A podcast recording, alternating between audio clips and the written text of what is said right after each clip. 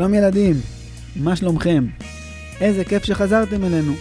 אני עקיבא צוקרמן, והיום יש לי פה אורחת מיוחדת שמאזינה לנו בלייב, זוהר, הבת שלנו, ואנחנו ממשיכים עם סיפורי חנוכה. אנחנו בפרק השלישי והאחרון בסדרה של סיפורי חנוכה. בפעם הקודמת סיפרנו, אתם בטח זוכרים, איך מתתיהו, היהודי הזקן ממודיעין, הבין שפשוט אי אפשר יותר. כשהיוונים באו וביקשו שמישהו מהיהודים יקריב קורבן חזיר לפסל שלהם, מתתיהו פשוט קפץ והרג את המתייוון שהסכים לדבר הזה. וכל האנשים שהתאספו שם בכיכר הגדולה, התנפלו על הפקידים של מלך יוון והרגו אותם. ומתתיהו, יחד עם כל הבנים שלו, ברחו להרים ולמערות להתחבא, והם קראו לכולם, כל מי שמתנגד ליוונים וכל מי שרוצה שארץ ישראל תישאר עם הקדושה שלה, שיצטרף אליהם, ויחד הם יילחמו באימפריה של אנטיוכוס. מתתיהו היה כבר זקן. הוא ציווה את הבנים שלו שיהודה יהיה המפקד של המרד, וששמעון יהיה האב של כולם. אחרי ימים ספורים, או אולי שבועות, מאז שהתחיל המרד, מתתיהו נפטר. יהודה, המכבי, הבן של מתתיהו, עמד מול משימה קשה מאוד, כמעט בלתי אפשרית. הוא היה צריך להילחם מול הצבא של אנטיוכוס. ליוונים ולאנטיוכוס היה צבא גדול מאוד, היו לו הרבה מאוד חיילים והרבה מאוד יחידות צבאיות. החיילים שלו היו מאומנים היטב. הם היו גם מצוידים בחרבות וחניתות וקשתות ומגנים. היה להם ציוד שמתאים ללחימה ארוכה. וגם לשיט, וגם היה להם פרשים וסוסים. אבל יהודה היה אמיץ וקר רוח. הוא התנהל עם הראש כל הזמן, חשב איך הכי טוב להתקיף את היוונים ואיך אפשר לנצח אותם. הוא, גם בניגוד ליוונים, הכיר מאוד טוב את השטח של הלחימה, הכיר את כל ההרים, את כל הוודיות. ובעזרת הצופים שלו, שהוא שלח אותם לכל מיני ערים לתצפת, לראות איפה נמצא הצבא היווני, הוא כל הזמן ידע אם מתקרבים אליו וכמה חיילים מתקרבים אליו ואיפה הם בדיוק הולכים. החיילים של יהודה, שלא היו אמנם מאוד מאומנים, אבל הם שמרו על הפקודות שלו באדיקות. הם, כשהוא אמר להיות בשקט, הם היו בשקט. הם היו ממושמעים מאוד. וברגע שהוא נתן פקודת התקפה, כולם הלכו אחריו באומץ רב והתקיפו את החיילים היוונים וניצחו אותם. ככה היה בקרבות הראשון והשני שסיפרנו עליהם, אבל עכשיו יהודה והחיילים שלו, המורדים, עמדו לפני הקרב השלישי. אנטיוכוס הבין שהמרד של יהודה הוא לא חלש וקטן מאוד מאוד מאוד, הוא מתחיל להיות רציני, והוא החליט לשלוח חצי מכל הצבא שלו ליהודה. את החיילים שהוא שלח הובילו המפקדים הכי מנוסים והכי אמיצים והכי מוצלחים שיש. הם חנו ביפו והתחילו לנוע לכיוון הרי יהודה, למצוא את יהודה ואת כל המורדים ולחסל אותם. יהודה שמע שהצבא היווני הענק והאדיר הגיע, והוא הבין שיש לו קצת זמן. בגלל שלצבא מאוד מאוד גדול לוקח זמן לנוע, הם לא יכולים להגיע תוך שנייה. בזמן שהיה לו, הוא עלה עם כל החיילים שלו לירושלים, לקבר שמעון הצדיק. לקבר שמואל הנביא, סליחה. ושם הם צמו יום שלם, התחננו לקדוש ברוך הוא שיעזור להם. יהודה חיזק את החיילים שלו, הוא הזכיר להם על מה הם נלחמים. הוא הזכיר, הוא הזכיר להם שהכוח שלהם הוא כוח עם שורשים, יש להם רוח גדולה, ואמונה שמחזקת אותם. אחרי שהם סיימו את התפילה והצום, יהודה התחיל לרדת מהרי ירושלים לכיוון השבילה, לקראת המגע עם הצבא האדיר שאנטיוכוס שלח ליהודה. אבל אז השמש שקעה. הערב ירד, וההליכה התחילה להיות יותר קשה. בינתיים הגיעו אל יהודה המפקד, הצופים שלו, ועדכנו אותו, סיפרו לו שחלק מהצבא היווני האדיר שחונה ביפו, כמה אלפי חיילים עזבו את המחנה ביפו והתחילו לנוע לכיוונו. להתקיף אותו, למצוא אותו ולהתקיף אותו. יהודה לא ידע בדיוק כמה חיילים מתקרבים אליו. איתו היו שלושת אלפים חיילים, והוא התלבט, הוא לא ידע מה לעשות. הכי נוח והכי פשוט היה להכריז שהולכים לישון ולקום למחרת בבוקר, ואז להתכונן, להתכונן לקרב. חיילים של יהודה היו עייפים מיום שלם של הליכה, צום ותפילות, והם כבר רצו לנוח. אבל יהודה ידע שאם זה מה שהוא יעשה, הוא יעצור את המסע וילך לישון עם כל החיילים שלו, הסיכוי שלו לנצח את הצבא שנגדו מאוד נמוך. יש לו מעט חיילים. החיילים שלו פחות מאומנים. הוא צריך למצוא דרך להפתיע את היוונים, לתקוף אותם במקום ובזמן שהם לא ידמיינו שהוא תוקף אותם, ורק ככה הסיכוי שלו לנצח יהיה גבוה יותר. תוך כדי שהוא חושב והולך, הולך וחושב, פתאום, באיזשהו רגע, הבריק בו רעיון. רעיון אדיר. הרעיון היה שיהודה, עם כל החיילים שלו, ילכו הליכה לילית. הם מכירים טוב את השטח ויודעים לנווט בו. הם ילכו בשקט בשקט, יגיעו עד לצבא היווני ויתנפלו עליו באמצע הלילה, או אולי לפנות בוקר. יהודה נזכר ביהושע, המנהיג שהמשיך את משה והכניס את עם ישראל לארץ. שפעם אחת, באחד הקרבות שלו, הלך עם הצבא כל הלילה, ועם אור ראשון, בבוקר, התקיף את מלכי הדרום, וככה הוא ניצח אותם. יהודה נזכר גם בשופט גדעון, שתקף את המדיינים האויבים שלו באמצע הלילה. יהודה קרא אליו את כל המפקדים, והסביר להם מה הוא רוצה לעשות. אנחנו עומדים ללכת בדממה. אף אחד לא מדבר, שום דבר. אם מישהו צריך משהו, או רוצה להגיד משהו למפקד שלו, הוא מסמן לו עם הידיים. מילה. לא אומרים.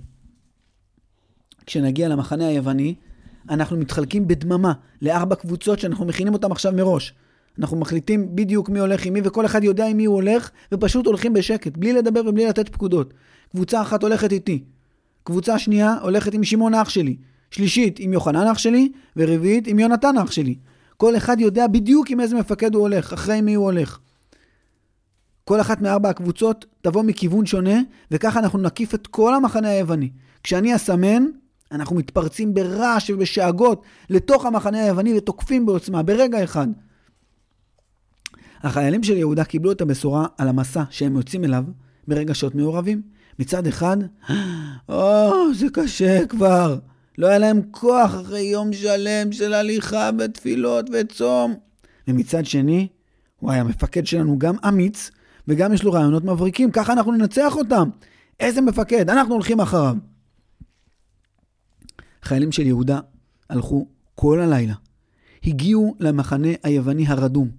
בדממה התחלקו לקבוצות שהם סיכמו עליהם מראש. הקיפו אותו מארבע כיוונים, מארבעה כיוונים.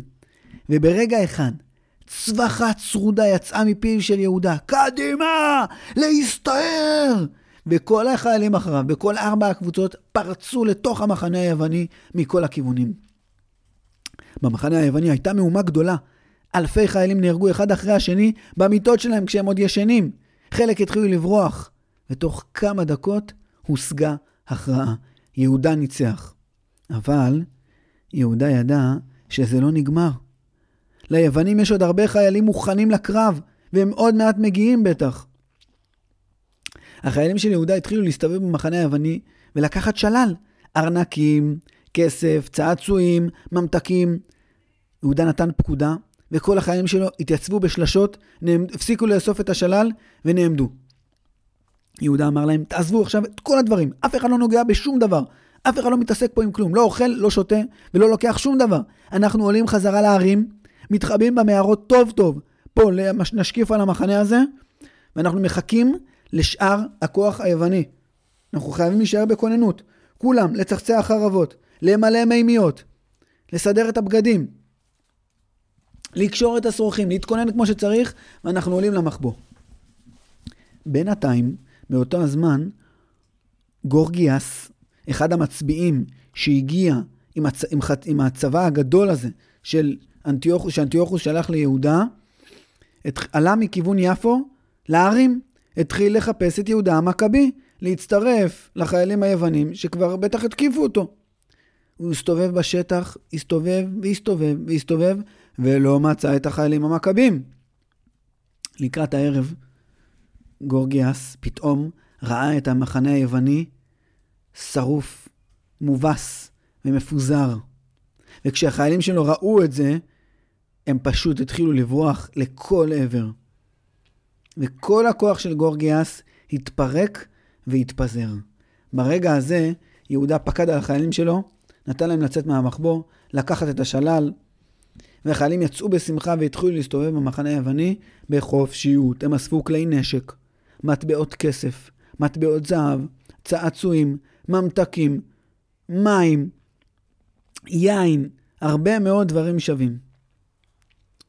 את היין כמובן הם היו צריכים לשפוך בגלל שזה יהיה נסך שאסור לשתות אותו, יין של גויים.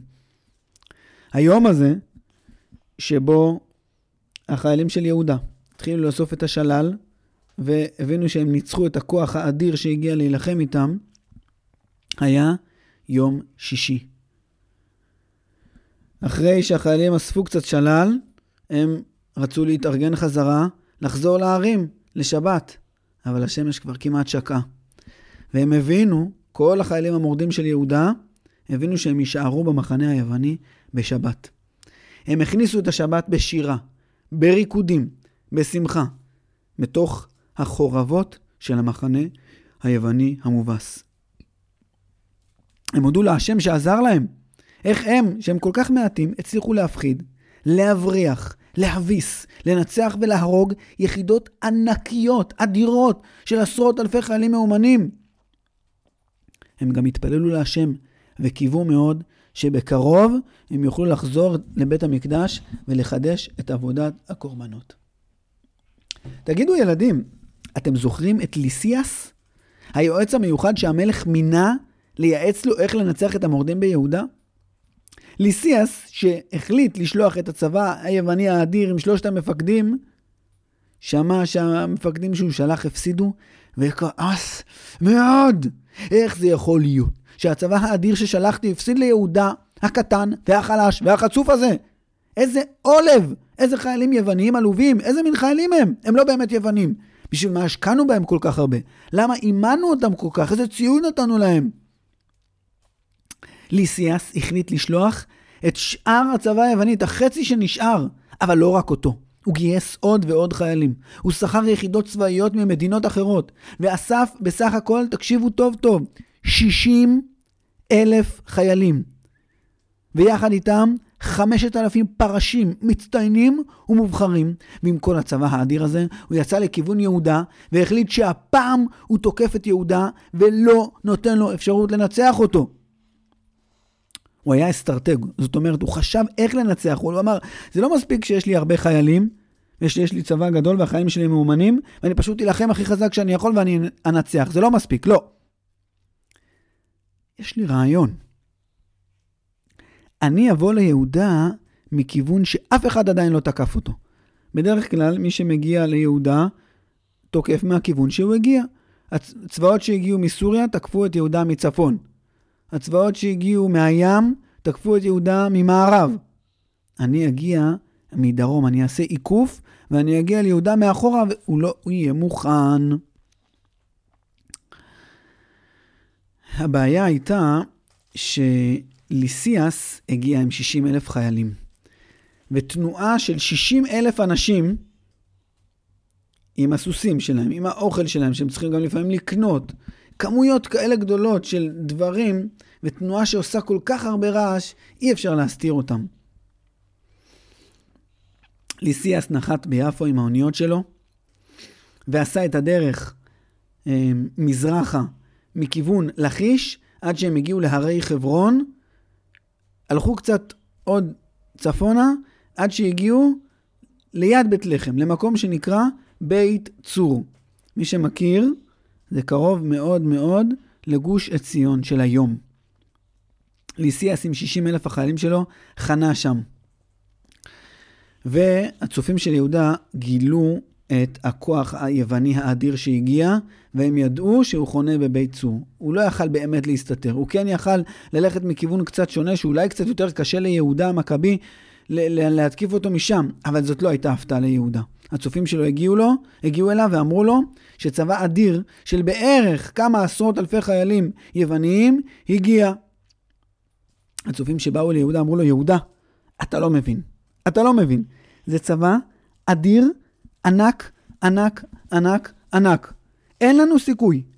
אנחנו יודעים שאתה אסטרטג מצוין, אנחנו יודעים שאתה לוחם יצירתי, אנחנו יודעים שאתה אמיץ, כל הדברים האלה נכונים. אין לנו סיכוי הפעם.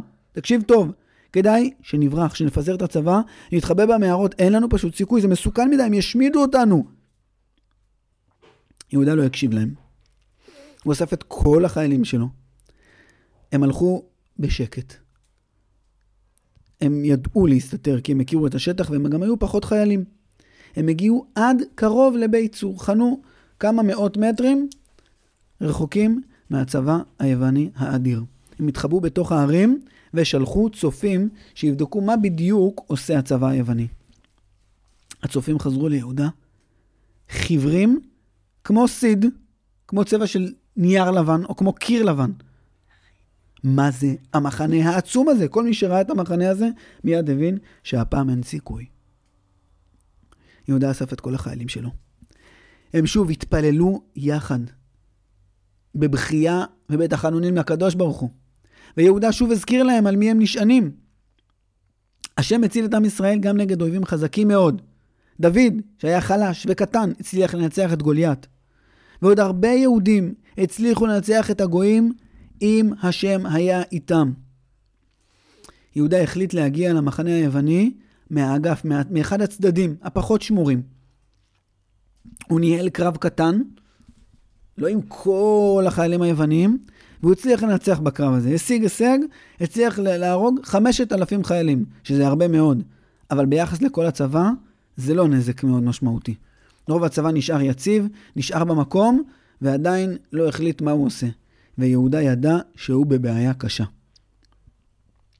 חיילים של יהודה לא בדיוק הלכו לישון בלילה, הם היו כל הזמן בכוננות. חצי, מה... מדי פעם הלכו חלק מהחיילים לישון, אבל רוב החיילים שמרו והיו מוכנים כל הזמן. ככה עבר לילה שלם, ובמהלך אותו לילה הגיע שליח לליסיאס. הוא הגיע עם איגרת, הוא הגיע מאנטיוכיה, העיר של אנטיוכוס. באיגרת שהוא הביא לליסיאס היה כתוב שחיילים יוונים, יחידות של הצבא היווני, הפסידו לפרסים. זאת אומרת שאנטיוכוס מסובך עם הפרסים. יש לו בעיה שם, וצריך לעזור לו, צריך חיילים, צריך נשק. צריך להתמודד עם הפרסים. חוץ מזה, באיגרת היה כתוב שהמלך אנטיוכוס חולה, שהממלכה במצב לא טוב, וליסיאס הבין שזה לא זמן לא להיות באנטיוכיה. זה לא זמן לא להיות ליד המלך, ליד מרכז העניינים. צריך גם חיילים וצריך, חייב לחזור לשם. עם אור ראשון, הוא הוציא פקודה לכל החיילים שלו, לארוז את המיטלטלים שלהם, לארוז את החפצים ולהתכונן לתנועה. ועל הבוקר תוך שעה או שעתיים, הצבא היווני, לעיניהם המשתאות של הצופים של יהודה המכבי, פשוט התחיל ללכת בתנועה מהירה מאוד לכיוון הים. החיילים של יהודה ראו את זה ולא האמינו. ניצלנו! יש לנו עכשיו שקט. אין אויבים, אין צבא יווני בארץ, השלטון שלנו, אין גזרות, אפשר ללמוד תורה, אפשר לשמור שבת, אפשר לעשות ברית מילה, איזה יופי, איזה שמחה. הדבר הראשון שיהודה ביקש לעשות, ביחד עם כל החיילים שלו, המורדים, המסורים, שעשו איתו את כל הדרך הזאת, היה לחזור לבית המקדש, לטהר אותו, לתקן אותו, לחדש את העבודה כמה שיותר מהר, את עבודת הקורבנות. החיילים של יהודה עלו בשיירה של שירה וריקודים מבית צור לירושלים.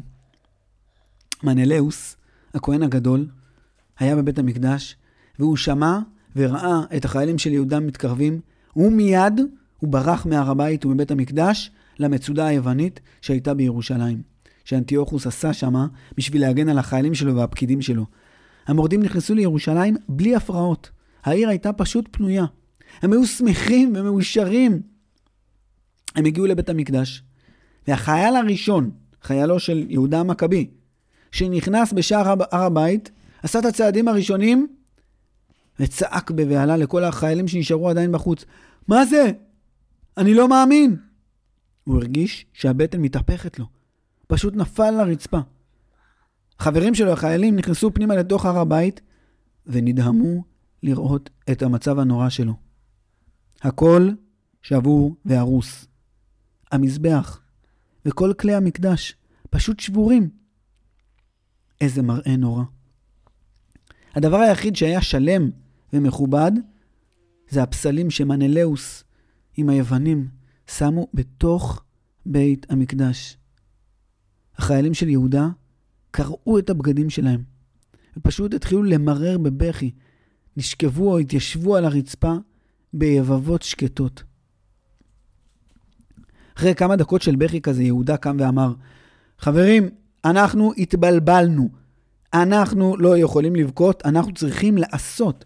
זה לא הזמן לבכות על מה שהיה. צריך לתקן את זה. צריך לקום, לנקות, לבנות, לתקן. אנחנו לא צריכים להיות עצובים על מה שקרה, אלא לשמוח שניצחנו את היוונים, ושעכשיו אנחנו יכולים לתקן את כל המצב. יהודה התחיל לחלק הוראות.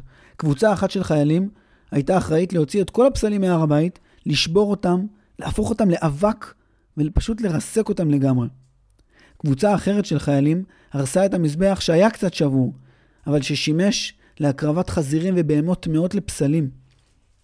הם שברו את אבני המזבח, הוציאו אותו מבית המקדש וקברו אותם, הם גנזו אותם. זה אבנים קדושות שאי אפשר להשתמש בהם וצריך לגנוז אותם, אבל גם אסור לשרוף אותם או לשבור אותם, הם פשוט גנזו אותם בתוך האדמה. קבוצה אחרת של חיילים התחילה להקים מזבח חדש, מתוקן, נקי וטהור.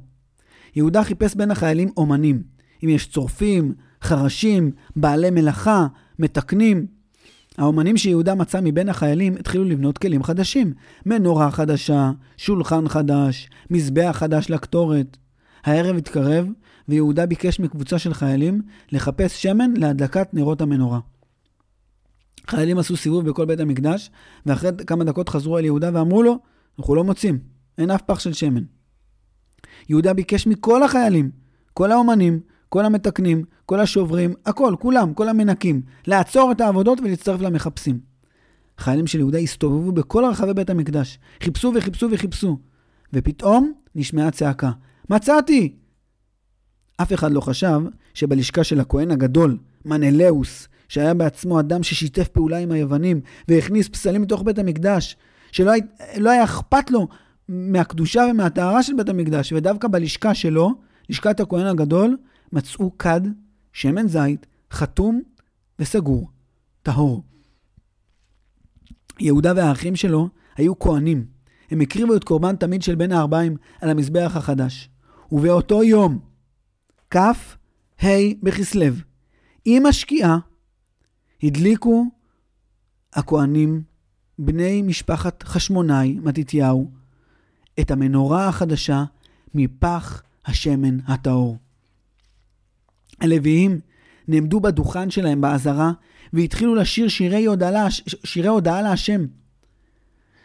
לבית המקדש זרמו המון אנשים, נשים וטף, אנשים שברחו מהמערות ומההרים, שמעו שירושלים השתחררה ופשוט הגיעו לבית המקדש, הצטרפו לשירה של הלוויים בשמחה אדירה ובריקודים. וככה במשך שמונה ימים בית המקדש פשוט היה כולו חג, שמחה והודיה להשם, תפילות, שירי הלל, ריקודים. בכל בוקר הכהנים הגיעו למנורה בשביל לנקות אותה, מהלילה, מהפיח, מהשמן המלוכלך, והם פשוט נדהמו. הנרות דלקו כל הלילה, אבל כל השמן נשאר.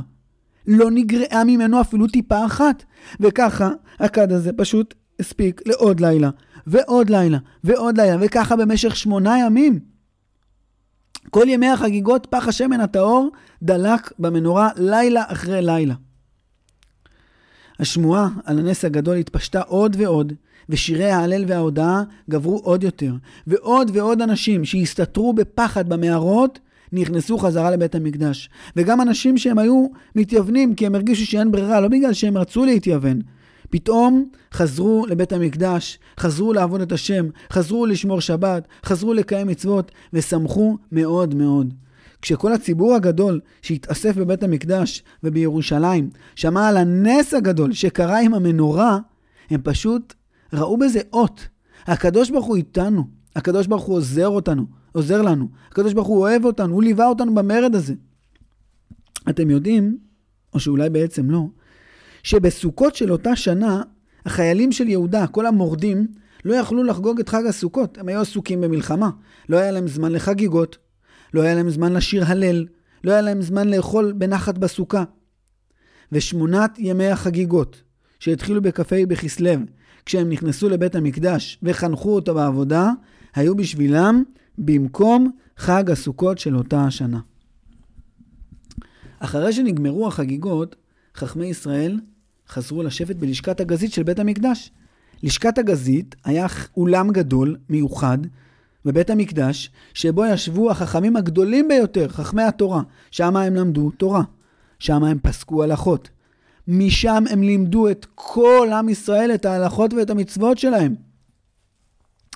ביום הראשון שבו ישבו החכמים בלשכת הגזית, חזרה אחרי הפסקה גדולה, הם החליטו, מהיום, בכל שנה, בכ"ה בכסלו, כל עם ישראל יחגוג ויודה להשם במשך שמונה ימים. כל ערב ידליקו נרות, וכל יום יגידו הלל. יודו להשם על הנס הגדול שהוא עשה לנו, וידליקו את הנרות, זכר לנרות של המנורה ולנס שנעשה בהם. אלוהי ישראל נגף את ממלכת היוונים האדירה. עם כל עוזריה ותומכיה, הרשעים, עם כל המפקדים והחיילים, עם כל השרים והיועצים, עם... לפני מתתיהו ובניו, ולפני האנשים הצדיקים והחסידים הללו. רבים נפלו ביד מעטים. גיבורים חזקי גוף נפלו ביד חלשים. טמאים נפלו ביד טהורים. זדים ורשעים ביד אנשים שעוסקים בתורת השם. מתוך הניסים והנפלאות, התשועות, הנחמות, הגבורות והמלחמות של ימי החנוכה, שמו של השם אלוקי ישראל התגדל והתקדש בעולם כולו. זהו, עד כאן הסיפור שאנחנו סיפרנו על חג חנוכה. אני רוצה שוב להגיד תודה רבה רבה לדוקטור חגי בן ארצי, שהרשה לנו להשתמש במגילת חנוכה. לסיפור שסיפרנו יש עוד המשך. היו עוד מלכים, והיו עוד מלחמות, והיו עוד סיפורים כאלה ואחרים. אתם יכולים לקרוא עליהם במגילת חנוכה של דוקטור חגי בן ארצי. בפרק הבא, בעזרת השם, אנחנו נחזור שוב לסיפורי ספר שופטים. תודה רבה שהאזנתם לנו. להתראות וחג חנוכה שמח.